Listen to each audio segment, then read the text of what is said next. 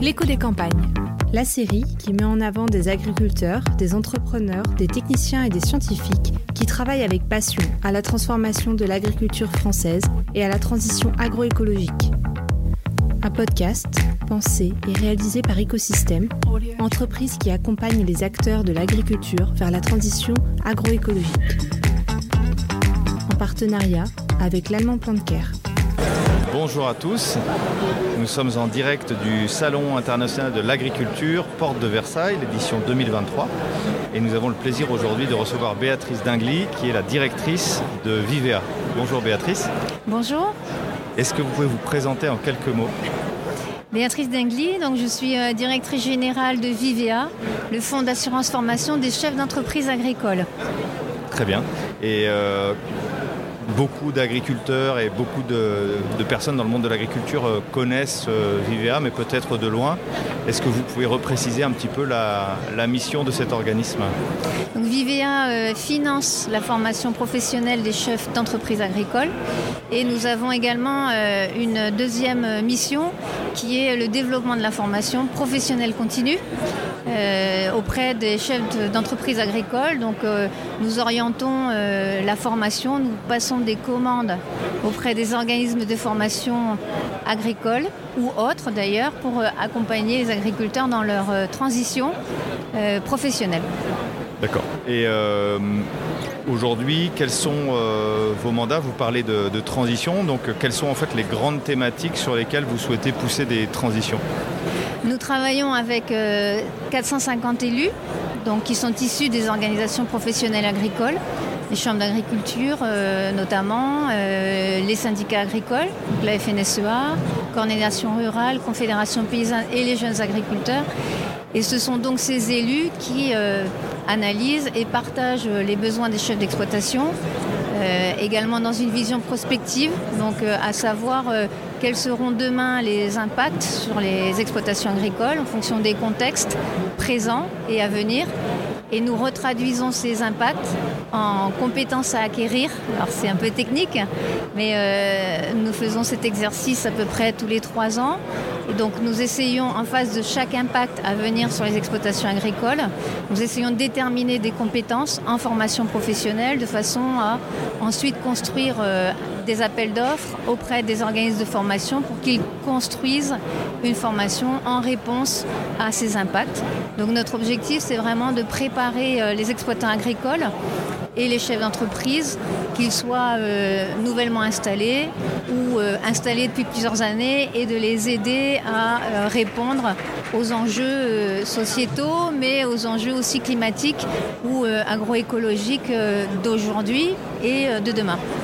Et donc, si j'ai bien compris, c'est euh, un fonctionnement collégial. Vous allez déterminer en fait euh, des politiques de formation et des thématiques. Donc, j'ai deux questions. La, première, vous avez dit que vous vous réunissiez tous les trois ans. Donc, euh, est-ce qu'on est plutôt en début de ce mandat ou à la fin de ce mandat? Ça, c'est la première question. Et la deuxième, quelle est l'orientation forte aujourd'hui? Quels sont les axes Vous avez parlé de sans doute de techniques, d'agronomie, de, problèmes sociaux. quels sont aujourd'hui les, axes de formation sur lesquels la profession estime qu'elle a des lacunes et qu'elle doit avancer? Nous réunissons donc nos élus euh, quatre fois par an. Euh, à chaque, euh, donc on a une mandature hein, qui correspond à la mandature des chambres d'agriculture. Et donc les élus ont mis en place un plan stratégique de développement de la formation avec cinq axes prioritaires un premier axe sur euh, conforter la position du chef d'entreprise qui concerne davantage le pilotage et la stratégie de l'entreprise. Donc cet axe est intéressant parce qu'il permet à l'agriculteur de revisiter sur 3-4 euh, ans où il veut emmener son exploitation. On a un deuxième axe sur la création de valeur. Donc là, on est sur tout ce qui est commercialisation des produits, euh, recherche de valeur ajoutée. Donc on travaille aussi sur la certification des exploitations. On accompagne hein, par, la formation.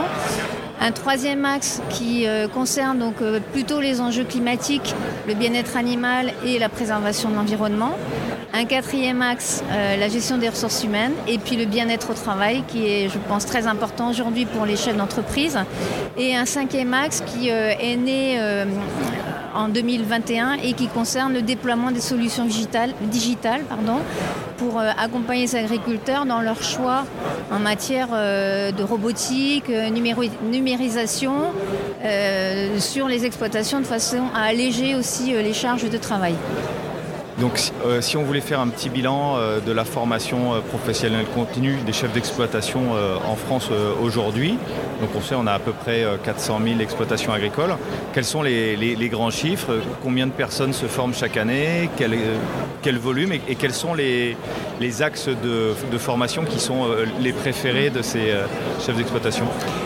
Alors en 2021, donc 2022, euh, là on va sortir les chiffres hein, puisqu'on consolide euh, nos arrêtés de compte, mais en 2021, on a financé 173 000 stagiaires sur les 430 000 à peu près chefs d'exploitation. 173 euh, 000 stagiaires en sachant qu'on a des personnes qui font entre 1 et 5 stages. Ce sont toujours des stages courts, on finance plutôt du court, hein, c'est-à-dire des formations de 7 heures, maximum 14 heures. C'est un peu aussi ce que le chef d'entreprise peut se permettre euh, en termes de, liberté, euh, parce que quand il n'est pas sur l'exploitation, bon, c'est quand même toujours difficile, plus difficile pour lui que pour un salarié. Donc 173 000 stagiaires, 2 millions euh, d'heures stagiaires financées par Vivea. Donc pour un montant de 45 millions d'euros, c'est quand même aussi important en masse, euh, en masse financière. Et euh, des axes, aujourd'hui, les deux principales thématiques sur lesquelles les agriculteurs se forment, c'est notre priorité environnement, climat et bien-être animal, et bien sûr tout ce qui concerne la production végétale et la production animale. Les autres thématiques sont aussi servies, mais pas un montant aussi important. Donc ça représente 400 euh, 000 heures stagiaires en environnement et euh, changement climatique, bien-être animal, et 400 000 heures stagiaires sur euh, tout ce qui est technique de production végétale et animale. Alors on, a des chiffres impressionnants, donc si j'ai bien retenu, on a à peu près 25% des, agriculteurs qui vont euh, se former euh, chaque année. Euh, est-ce que ça veut dire que l'ensemble des agriculteurs se forment une fois tous les 4 ans? Ou est-ce qu'en fait on a, encore quand même une grande majorité d'agriculteurs qui ne veulent pas se former, qui s'estiment satisfaits de, leur situation? Quel est votre constat là-dessus? Et est-ce qu'on a des pistes d'amélioration? Nous avons analysé nos bases de données, bien entendu, on les analyse chaque année et euh, on s'aperçoit qu'on a un taux euh, de rotation de 50% tous les deux ans. Euh, donc ça veut dire que ce ne sont pas toujours les mêmes qui se forment et finalement pratiquement un agriculteur sur deux vient en formation une année sur deux. On sait qu'on a à peu près 10% des agriculteurs qui ne se forment pas, souvent ce sont des agriculteurs qui sont âgés euh, qui sont en fin de carrière ou qui n'ont pas demandé euh, leur retraite, donc qui peuvent rester exploitants. Les tranches euh, d'âge sont à peu près les mêmes. On a, à peu près 30% des personnes qui sont entre 30 et 35 ans. Et on a une tranche entre 35 et 45 qui se forme également très fortement chaque année. Et je dirais que depuis à peu près une dizaine d'années, la pyramide des âges ne se déforme pas.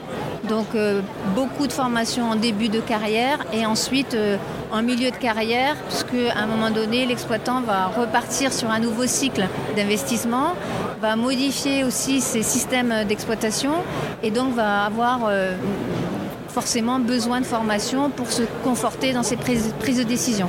Donc en fait, on peut, on peut plutôt dire que la, formation professionnelle continue est, une habitude chez, les agriculteurs euh, qui, ont, euh, qui, ont souvent accès.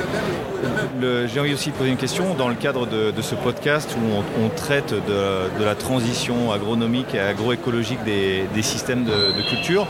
Vous avez abordé le sujet euh, tout à l'heure en parlant de résistance au changement climatique, services environnementaux. quel est votre mandat aujourd'hui sur ces sujets-là précisément? Quel est, voilà, quel est, quel est l'objectif de la formation? Et donc quelles sont les compétences que la profession juge euh, nécessaires à la production agricole aujourd'hui. Ce sont des thématiques qui sont majeures, c'est-à-dire euh, les élus agricoles euh, ont pris conscience depuis 2010 à peu près hein, que l'agroécologie et la conduite d'une exploitation en résilience étaient importantes Alors ça s'est fait, euh, donc on, est déjà en 2023, donc ça fait 13 ans qu'on y travaille. Et euh, je dirais qu'il y avait des régions en France qui étaient euh, déjà très sensibilisées parce qu'avec des problèmes de, de, sol, parce qu'avec des problèmes d'eau, notamment les régions plutôt du sud-ouest et du sud-est. Et aujourd'hui, finalement, ce sont toutes les régions qui travaillent sur ce qu'on appelle l'agroécologie ou la multiperformance. Euh, avec une interrogation euh, sur la conduite des systèmes avec euh, des couverts végétaux, avec des rotations de culture, avec des diminutions aussi de certains intrants, de l'implantation de plantes nouvelles. Je, pense que de plus en plus, c'est un sujet finalement qui aujourd'hui ne fait plus débat. Maintenant, il y a de l'acquisition technique à faire, parce que c'est quand même assez compliqué. Et donc, il faut vraiment de la formation pour accompagner les agriculteurs afin de, d'une part, qu'ils sachent que quand ils partent, euh, quand ils réorganisent leur système, euh, ça amène aussi un risque sur l'exploitation. Et on essaie justement de, les accompagner au maximum par la formation pour diminuer ce risque. Et je le dis souvent, euh, quitte à me répéter, mais la formation, c'est comme ce sont des formations collectives, c'est aussi un lieu de réassurance.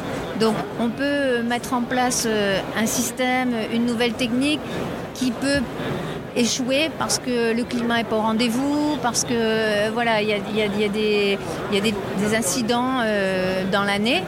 Et surtout, il ne faut pas que l'agriculteur se décourage et recommence. Et c'est avec ses pairs en fait qui va se conforter et qui va dire euh, je le refais sur une prochaine année. Je, pense voilà, je crois que c'est juste. Euh, finalement, un système qui est modifié, il faut 5 ans à peu près pour que ça s'installe et qu'on revienne sur des rendements euh, à peu près identiques à ce qu'on faisait euh, avant, enfin, en culture classique.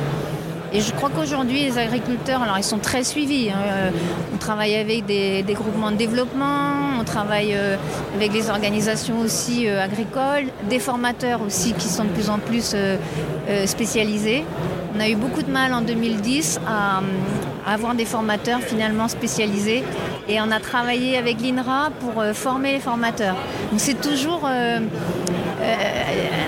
un gage aussi pour nous euh, d'avoir des formateurs euh, qui soient au top pour euh, déployer ces formations, intéresser l'agriculteur. Alors je dirais pas le convaincre, hein, mais d'apporter vraiment l'expertise. Sur le changement climatique, on a travaillé avec l'ADEME à partir de 2014 et finalement aujourd'hui on voit que la loi d'orientation agricole met le focus sur le changement climatique. Donc ça fait huit ans maintenant qu'on y travaille avec des bases de données qui sont enrichies, et euh, qui permettent justement de, mettre en place des formations euh, intéressantes, construites, pragmatiques et qui répondent euh, à l'agriculteur. Notre mission, quelque part, c'est d'être toujours un peu en avance, donc en avance de 3-4 ans, pour finalement monter en puissance et pouvoir ensuite déployer un sujet qui est de plus en plus, enfin les sujets sont complexes, et accompagner au mieux les agriculteurs. Ça m'amène la, la, question suivante qui est en fait les moyens de la formation donc moi-même, je, suis un, je suis un formateur et donc je suis à votre contact euh, de manière euh, directe ou indirecte depuis de nombreuses années. Je fais de la formation depuis, euh, depuis 15 ans. Et c'est vrai que traditionnellement, la formation, c'est donc une journée de 7 heures avec un groupe de allez, 8, à, 8 à 15 personnes. Et traditionnellement, on va donc avoir une présentation de, l'expert sur son savoir. Ça se passe souvent avec des diapositives projetées en salle, en groupe, euh, suivi ou non d'une partie sur le terrain où on va mettre en œuvre l'apport de connaissances de la matinée. Et on, s'aperçoit en fait que la formation évolue, il y a de nouveaux outils qui, apparaissent. Vous avez parlé du numérique et du digital, mais pas seulement. Il y a aussi des, des outils pédagogiques, d'intelligence collective, d'ateliers, de serious game, etc. On voit aussi qu'il y a de nouveaux formats la formation collective est intéressante, mais elle peut être complétée par euh, de la formation individuelle. Aujourd'hui, en fait, est votre, puisque vous prenez 3 ou 4 ans d'avance, quel est votre euh, laboratoire aujourd'hui sur euh, les moyens que doivent développer des formateurs ou des organismes de formation pour être efficaces, c'est-à-dire pour, pour, que ça se transforme derrière en résultat sur le terrain?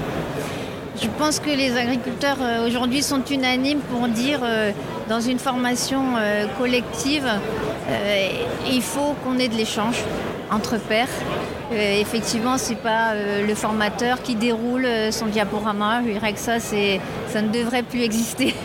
On est sur plutôt un groupe qui est animé par un expert et les pairs entre eux échangent, apportent leur propre expertise et puis ils vont un peu plus loin justement avec l'expert. Vivea a pour mission aussi euh, de faire évoluer les modalités pédagogiques tout en restant euh, dans le cadre euh, fixé par le Code du travail, hein, qui est quand même très encadré aussi au niveau de la formation professionnelle.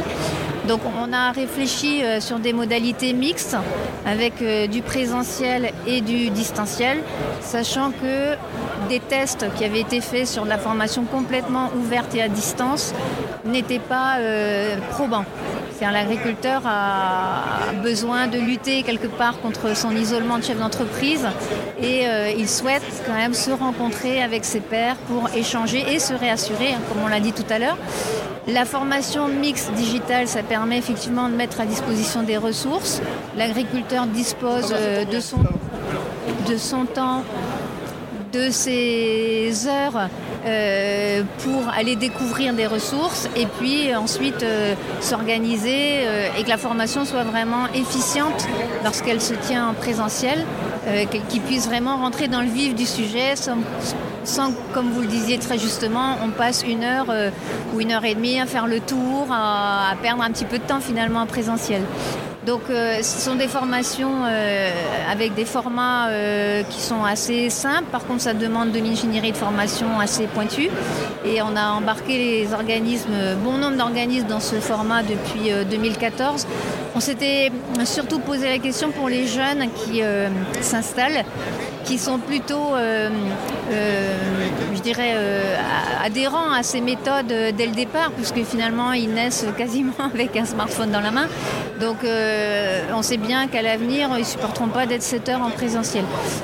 On, travaille aujourd'hui pour revoir pourquoi pas la durée des formations. il faut vraiment que ce soit de la formation. Hein, et puis, on on, essaye aussi de privilégier de plus en plus euh, ce qu'on appelle euh, de l'appui individualisé.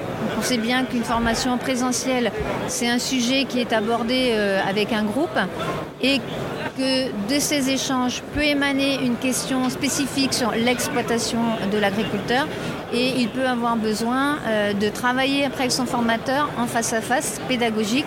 Donc c'est une modalité qu'on a mis en place depuis février de cette année. On appelle ça l'accompagnement individualisé, donc euh, avec euh, des critères euh, bien précis. L'objectif, ce n'est pas d'apporter les solutions à l'agriculteur, mais c'est de le faire travailler de façon à ce que lui-même trouve ses solutions. On est toujours sur gagner en autonomie par la formation. Il y a aussi une autre frustration du formateur que je suis, euh, on, a, parlé tout à l'heure de, format de formation court, 7 heures, éventuellement 14 heures plus rarement. Où euh, on voit des groupes, on arrive à construire de manière très brève et très temporaire euh, ben voilà, des, moments forts, du partage et de l'émulation. Et souvent derrière, on a une espèce de retombée de soufflet. Ces groupes, on ne les suit pas forcément dans la durée, puisque ça dépend. généralement, ils aiment voir plusieurs formateurs les uns après les autres. Et euh, que pensez-vous justement du développement de, cursus dans la durée qui permettent d'accompagner des, groupes justement avec des, formats plus souples qui combinent ben, un peu de présentiel, de digital, etc. Est-ce que vous pensez que c'est un, format d'avenir et quelles en sont les limites? Comment est-ce que vous voyez les choses? C'est l'idéal.